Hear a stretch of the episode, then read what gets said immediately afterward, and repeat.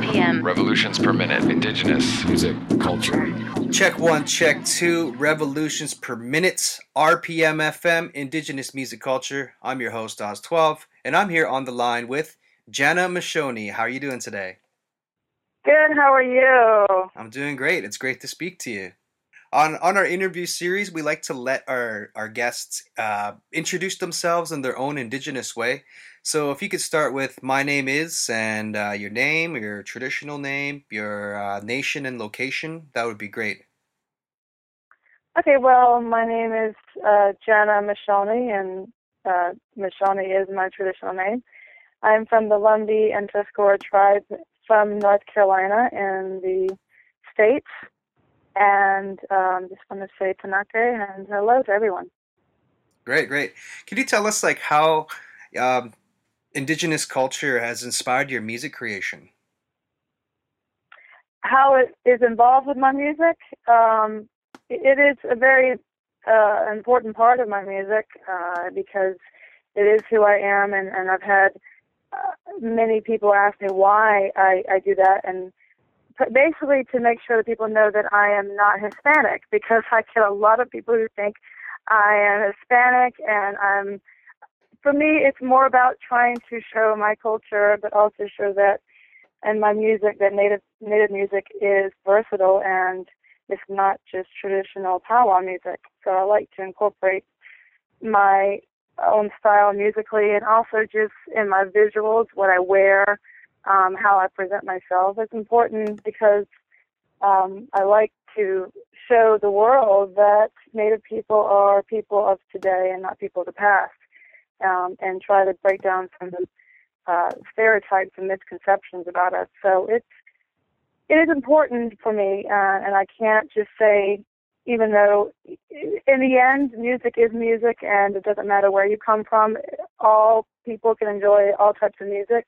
But for me personally, it's important people know that I am uh, Native American Aboriginal. Uh, can you tell us a little bit about your experiences traveling to Native communities? How's that been for you? It's been really a personal enrichment for myself, and it's not just about the music and about doing gigs. It really is about, on many levels, not just changing other people's lives, but changing my life. I have grown so much as a person just by meeting different people, different uh, tribes, different demographics, everything.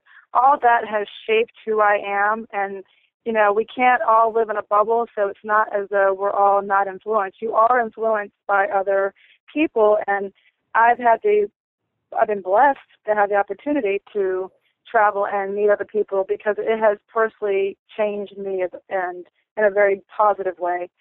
So uh, to me, it's been more of, uh, selfishly, it's really been more of a change for me, and hopefully, I've influenced, you know, positively, you know, the kids, and I do a lot of shows for Native kids, and um, you know, you hope that you make a positive difference, and I think I have on many levels. But really, it has been for me, it has changed my life um, personally, not just on a professional level, and that to me is more important. So um, it's been wonderful. I've been reading a bit about uh, a lot of the community work you do, and you started a nonprofit organization called Jana's Kids. How did that get started? Well, it really started organically when I, you know, started getting gigs um, at local festivals and in some casinos here in the states, and a lot of the tribes, you know, tribal kids would come, and uh, the like the administrators of the schools would be like, "Well, can you come? Because you really, can, you know, connecting with the kids, and can you come and just kind of visit the schools?" And so it started. It started there, where I started visiting the tribal schools on um, the reserve, you know, the res, the res, the res, reserves, if you want to call it.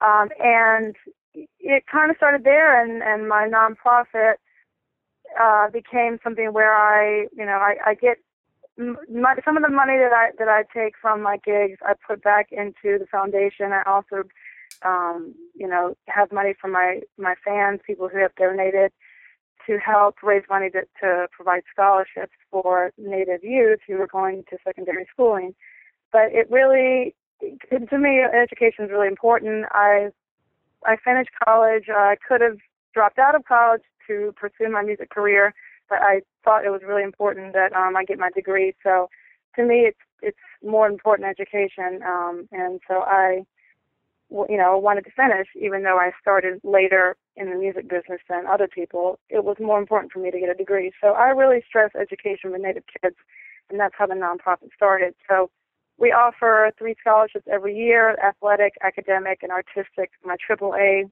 program, and I've been able to give out uh, scholarships since 2006. I've been able to raise enough money. I'm trying to get more money every year. It gets bigger and bigger, and we have applications online. So it's you know it's a way to give back. It's, I think it's important that we all do that uh, in some way. Not that you have to have a big foundation, but you can help in a small way. I think it's everyone can do that. You know.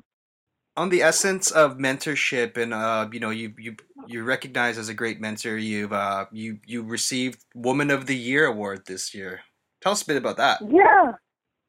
Um, yeah, that was kind of a surprise, and it was just, it's really honoring women who have kind of made a difference. And, um, you know, again, for me, it's, I'm, I do things because I think there's a need for it, not because I care about the recognition. It's more about making people aware that, um, you know, there's money out there for scholarships. And this Woman of the Year thing was about commending other women who have done the same thing or even more. I mean, it was an honor just to to get voted for that. And but there's other women on the panel um, nominees that were just as deserving. So it's just great that there's people out there that recognize that there's um, people doing good things. You know, because we the media is all about negative, negative, negative. It's good to finally have you know people who care enough to be like, here's some really cool things that people are doing, um, and that's what I think you know we all should be doing. You know, uplifting each other. Yeah, and empowerments of women in the uh, entertainment industry is really important these days. It really is. It needs to be even a bigger, strong thing because women it's just it's a tough business. I mean, really about you know women and we have to fight against our own thing about our sexuality and how far can we go? How far do you go to get attention? And you know, it's a lot of it's superficial based on looks and you know, there is a double standard with men and women. Men don't have to worry about the sex thing. They don't have to worry about looking, you know, a certain way and to get the attention. Uh, that's what I think. So for women, it's we really have to kind of bond together and kind of make it to where you know it's not just about our sexuality, which there's nothing wrong with it. It's a matter of how it's used, and just so young kids, especially young girls, don't get the idea that we have to just use our looks and our bodies to get ahead. It's not about that. So I think in the music business, unfortunately, there's a lot of that rampant, and it's more about women coming together who care more about um, the content of their music and like the, the positive role model, you know, role modeling as opposed to just the superficial. So yeah, it is important for women to get together and, and recognize that. That is really great. That's a good. It's a good. Uh, a good thing to support, and you're doing a great job at it. Thanks. Um, Thank also, as a mentor, if you had a, I guess maybe you already said it, but uh, if you had advice for young artists, female artists coming up in this business, uh, you know, briefly, what would you what would you give them as advice?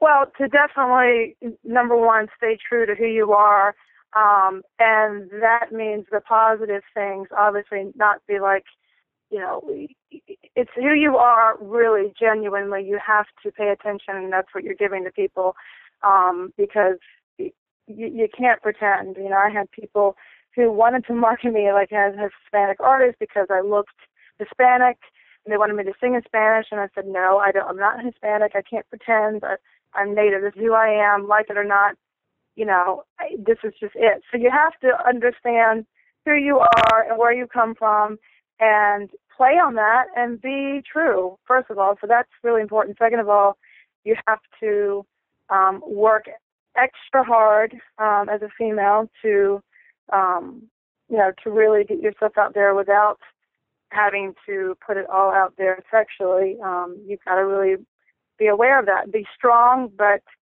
um, at the same time, um, you, there's a fine line of being strong and just being completely obnoxious. So you really have to be hardworking and strong. You have to be persistent. Um, you know, but it's it's a, it's fun. It's it's it's a blessing that I can do what I do.